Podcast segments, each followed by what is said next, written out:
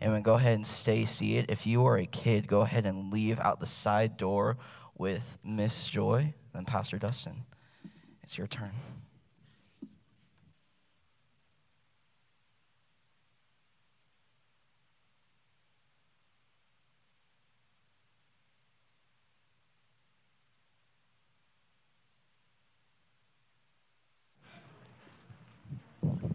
If you've got your Bible, open up to Jeremiah 38. Excuse me while I pull my pulpit over.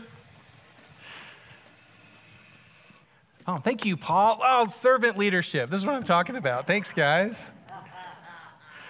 Uh, welcome to Jacksonville Pres. My name is Dustin. I'm the pastor here. If this is your first Sunday, we are into uh, the Old Testament right now in a series called Whole, where we're going through every book in the Old Testament, one book per week. And this morning we are into the book of Jeremiah. So I'm excited that you are here this morning, and uh, it's going to be a little different. So just, you know, relax and let's dive in. Uh, look with me at Jeremiah chapter 38, verses 1 through 13. Jeremiah chapter 38, 1 through 13.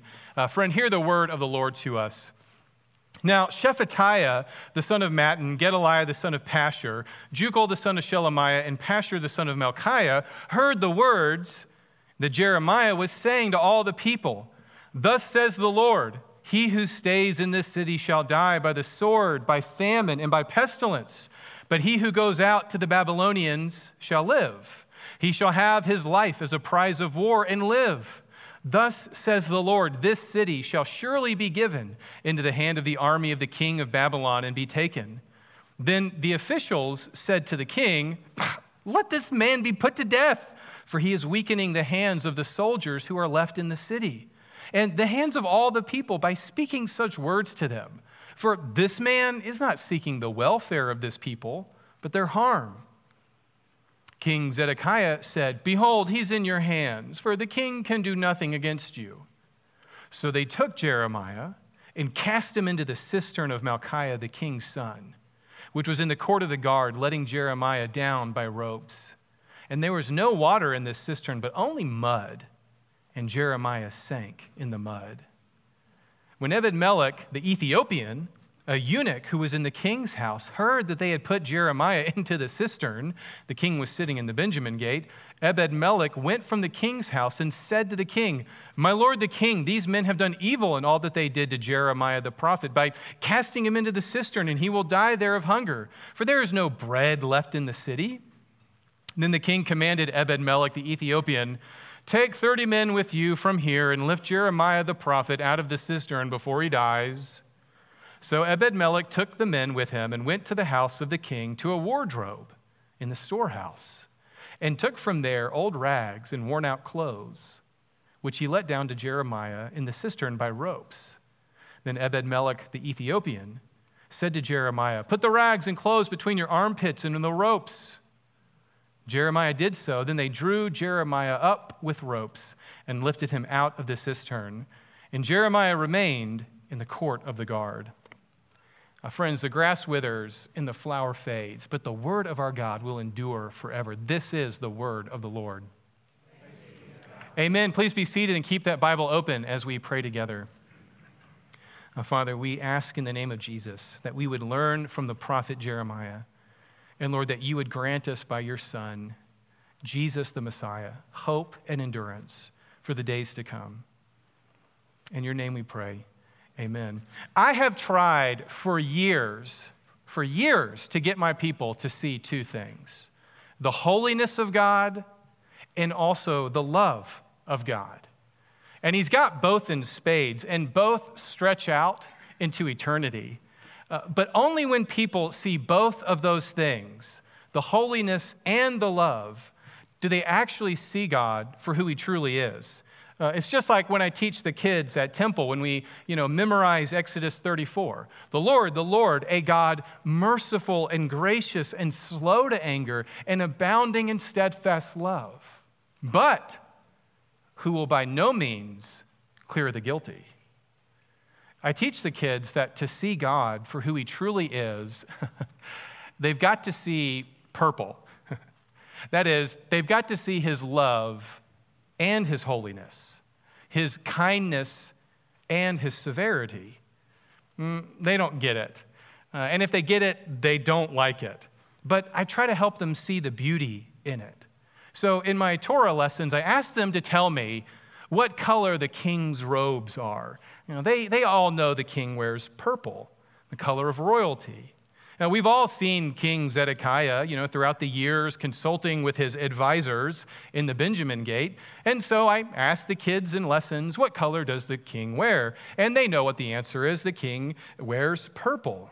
But then I asked them, how does the king get his robes purple? And so in my lessons, I take out a bit of red dye and a bit of blue dye, and then I mix them together in front of the kids so that they can see purple.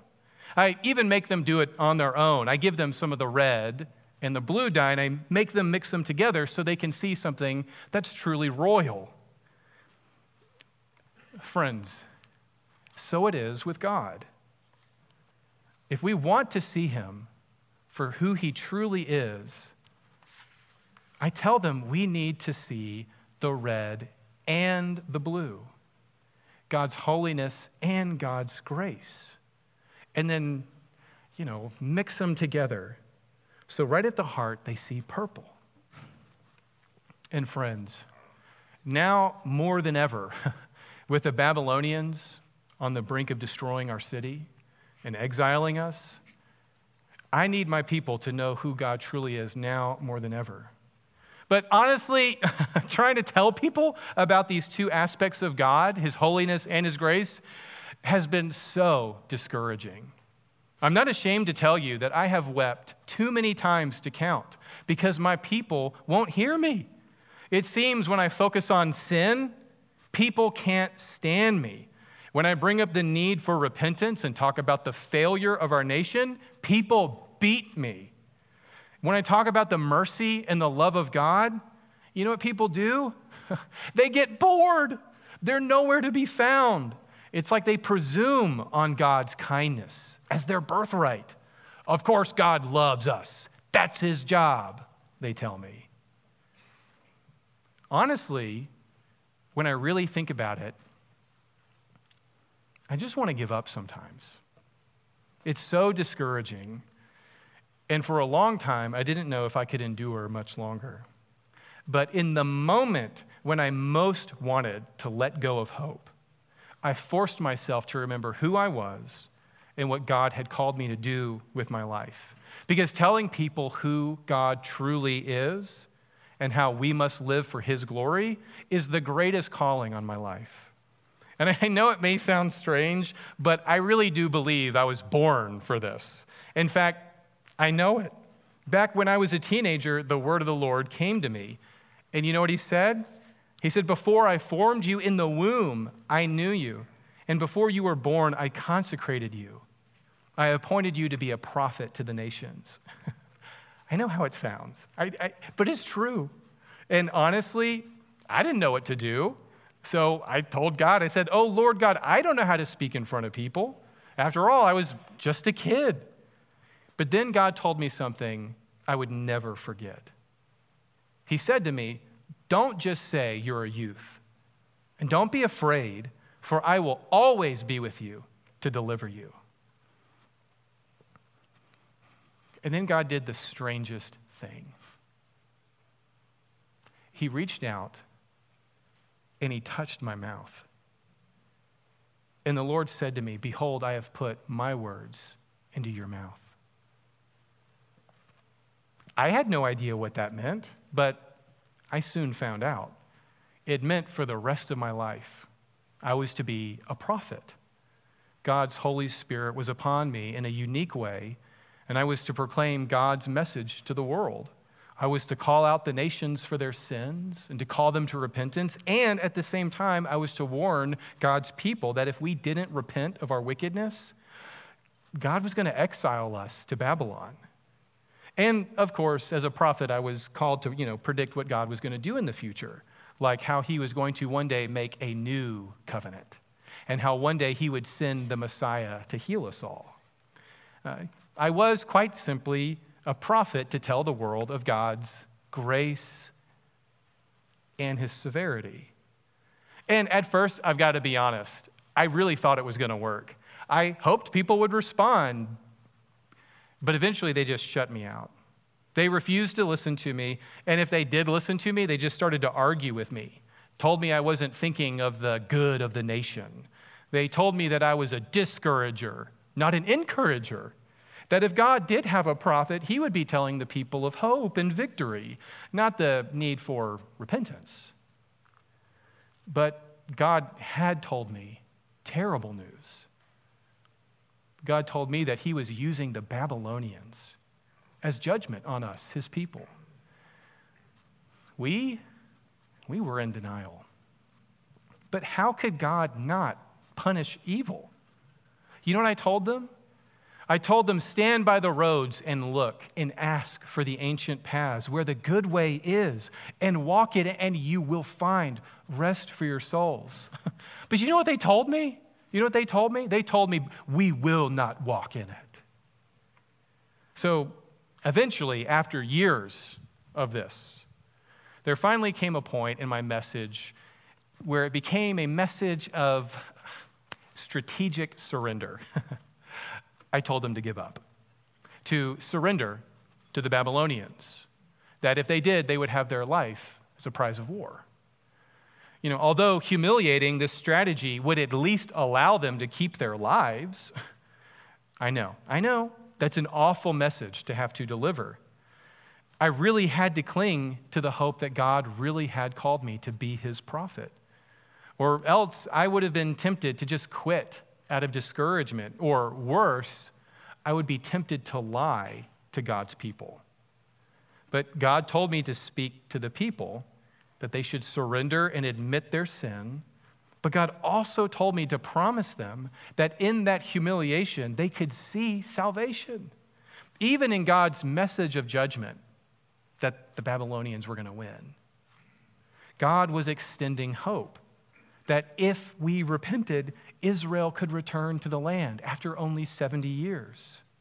Friends, you see, even in that heavy message, I was not just showing God's people red or just blue, I was showing them both. I was showing them purple. In God's judgment was also his incredible kindness, his eagerness to forgive and to redeem.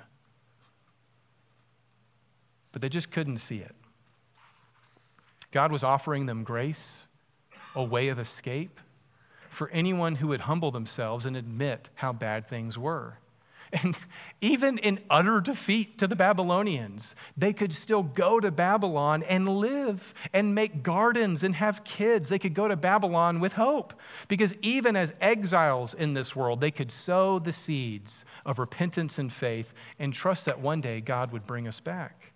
I told them if they do go to Babylon and learn repentance, God would bring us back to the promised land where we could await the coming of the Messiah and the new covenant. But instead of listening to me, you know what they did? They threw me down a muddy pit to die a miserable death. I don't really like talking about it, but I need you to know that story. Because I need you to know how I regained my hope and endurance. Because it was that hope and endurance that kept me going for the rest of my life, that kept me going even after the exile and even after I was kidnapped. Because my time down in that pit and how God delivered me taught me more about hope and endurance than anything else did in my entire life. Isn't it funny how hardship is often the best educator? May Israel listen to her teacher. But now that I think about it, I don't think I've ever actually told you that story. How I was thrown down into a pit and left for dead. Do you know that story? Well, first, let me explain how I ended up in the pit. It was right before the king of Babylon destroyed our city and exiled most of our people. Uh, you know, our, our king at the time, Zedekiah, God bless him, he was in denial. The king was surrounded by guys who just told him what he wanted to hear. You know, funny how you and I, we often want the same thing. uh, but, friend, may God save you from ever buffering yourself off from hearing God's word. Because I know we don't always want to hear God's truth, but, friend, remember, God's truth is always good, it's always beautiful. God's truth is never just red or blue. It's always purple. It's full of truth and grace. It's painful, yes, but it's healing. The king, though, he wouldn't hear God's voice. I even had a friend, if you could call him that, uh, a guy who's a prophet, if you could call him that. Uh, his name was Hananiah. And Hananiah wanted to tell the king and the people what they wanted to hear. Uh, he wanted to be the encourager, not the discourager. And so Hananiah so desperately wanted to give the people good news that he ignored the truth and just started making stuff up. He said that it was all going to be okay, that God wouldn't let this get too out of hand, that this too shall pass. You know, stuff that the king wanted to hear to avoid the real problem. I even think Hananiah got to a point where he believed that message himself. But God knows I wished he was right. But deep down, I knew that he wasn't. I can't tell you how much I wanted to agree with Hananiah. I wish he was right, that I could just go along with his lie. Do you know that feeling? Wanting so badly to change God's message that you're tempted to join in with people who twist God's word, even when you know it's a lie. Well, I was tempted to tell people what they wanted to hear, to change God's message, you know, to make it more blue, less purple.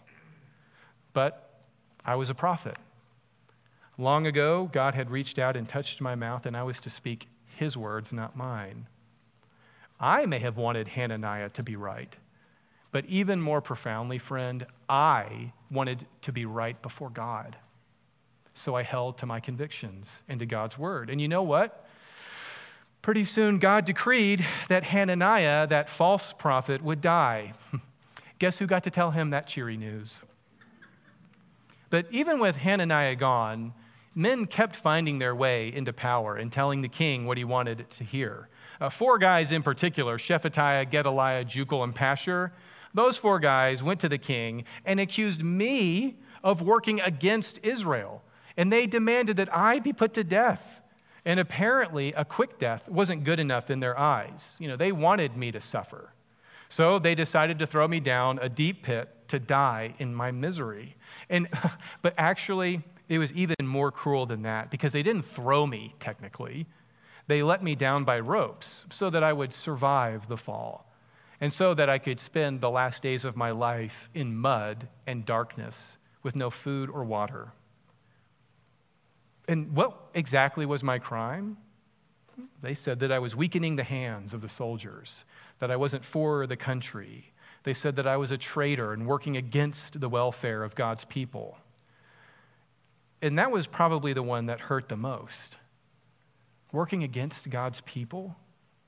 Why had I wept so much, endured so much, if it weren't out of love for God and his people? How could these men say that I was working against our country when I was speaking up for God? God's message at the time just didn't line up with their political goals, I suppose. Oh, friend, may God give you endurance, especially when you stand for God and people tell you you're on the wrong side of their politics. And so there I was, the prophet in the pit. I thought I had been called by God, but as I wallowed in that dark, wretched pit, I wondered what it was all for if I had made any difference. And I was so discouraged. A life dedicated to ministering to God's people. And here I was. If God had called me to this work, why would He abandon me? Well, down in the dark of that pit, all I could do, all I could do was remember the promises that God had made me. Had I misunderstood? No, no way. God had called me to preach this message. There was no doubt about it in my mind. God promised that He would never leave my side, that His Spirit would be with me to deliver me.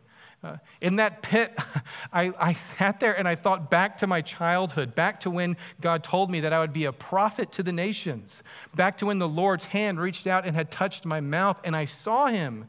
I thought back to when God promised that one day the Messiah, the branch, the descendant of King David would come. Back to when he promised There was a day that we would know that our righteousness is not in our good works, but that the Lord is our righteousness. Down in that pit, all alone, I thought back to when God promised me that one day there would be a new covenant. Unlike the covenant that he had made with Moses, a new covenant where God's law would not be written on stone, but written on our hearts. And even better, that one day God would wipe away all of our sins. Friend, I dreamed. I dreamed in that pit. If only I could travel back to the moment when the Lord had met me and had reached out his hand and touched me. If I could go back to that moment, I would look God in the eye and say, Who, Lord, will the Messiah be? When will he come? What will this new covenant be like? After all that we've done, are you really going to wipe all of our sins away? Friends, I had questions. so many questions. But I was a prophet in a pit. I wanted to believe that God was in the pit with me. But what I didn't know was that the same God who was in the pit with me was also the same God who was still on the throne outside of the pit working on my behalf. I may have been God's prophet, but God was raising up a partner who would get me out of there. The same God who is at work in me was at work in another man's heart, and he was a man that I never saw coming. His name was Ebed Melech, which means servant of the king. and he was Ethiopian, and he was a eunuch. Ebed Melech, this Ethiopian man, put his own life on the line and argued on my behalf in front of the king and in front of everybody at the Benjamin gate, and he got the king to release me. I had no idea that I had a partner in God's work in Ethiopia, but I did. Even thinking about it now, it brings a smile to my face. Surely God is faithful to his word that one day people from every nation and tribe and tongue would know him in truth and worship him alone. And here was God saving and using this Ethiopian eunuch, this servant of the king, to save me. And you know how Ebed Melech did it? uh, he took some men and he walked right into the king's own wardrobe. he grabbed some of the king's own clothes and tied them together with a rope and he tossed them down into the pit like a makeshift pulley. And I put them under my armpits and they pulled me up out of the pit and into the sunshine. I'll never forget coughing and laughing and crying as I came out of that pit. I couldn't believe my eyes. I was out of the pit and staring into the eyes of an Ethiopian man, a partner in God's mission. I realized then that as lonely as serving God may seem, even prophets have partners. And no one is ever truly alone when they stand for God. Even when we can't see them, God gives us partners in ministry, at work in the sunlight, while we sit in the dark. And although I was called to be a prophet to the nations, it wasn't lost on me that here was a man from the nations being my deliverer. Friends, even now, even now, God continues to surprise me with hope and endurance. If only I could live forever and see the day of this new covenant. I wonder what God has planned for his people and for the nations, for Ethiopian eunuchs like this man. May people from every nation truly see God in his holiness and his grace. And both of those stretched out for eternity. But as I sat there on the ground that day and I looked into the eyes of Ebed Melech, I realized something. I looked down at the rags and the worn out clothes that he had used to save me, and they were covered in mud. But you know what color they were? They were purple from the king's own wardrobe. And then I looked back at the eunuch, my surprising partner in ministry, and I said, What's your name? And he said, Ebed Melech. And I started to laugh for joy. He truly was a servant of the king. Friend, I, I, tell you this story because I need you to know that God never abandons those whom he has called.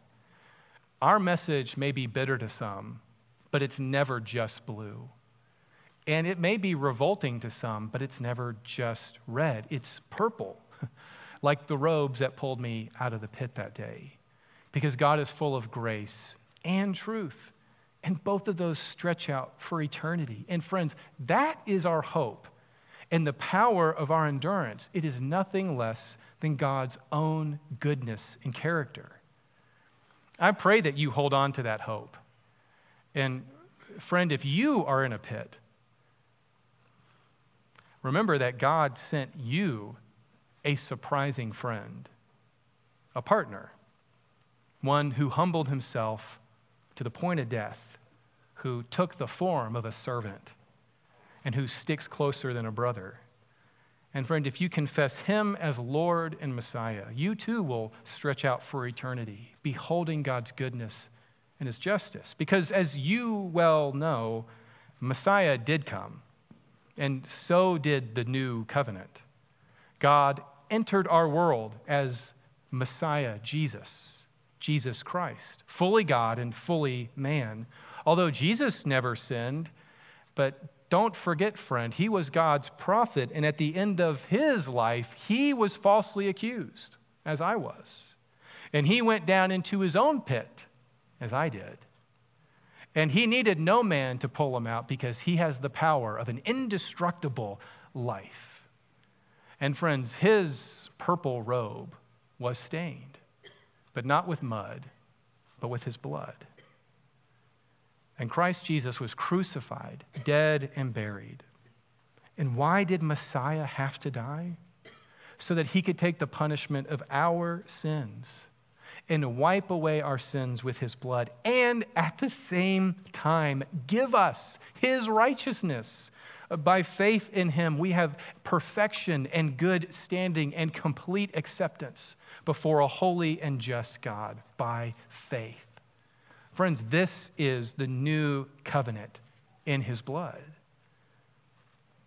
Friends, this is for all people, whether we are Jewish or Gentile or an Ethiopian eunuch, like my friend, Ebed Melech.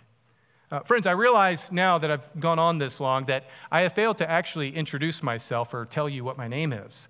Uh, you know, the night that I got out of that pit, as I collapsed in bed in the court of the guard, it came to me clear as a bell. Just as Ebed Melech's name made perfect sense to me, so did my name now make perfect sense. Because my name means God will raise.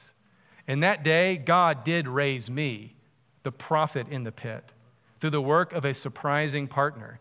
Uh, you may know my name as Jeremiah. I'm God's prophet, but I'm not in a pit anymore. Friends, let's pray. Father, we thank you that you pick us up out of the pit, out of the miry clay. Uh, Jesus, we praise you that you went to the pit for us. And by the power of your indestructible life, we can live forever with you.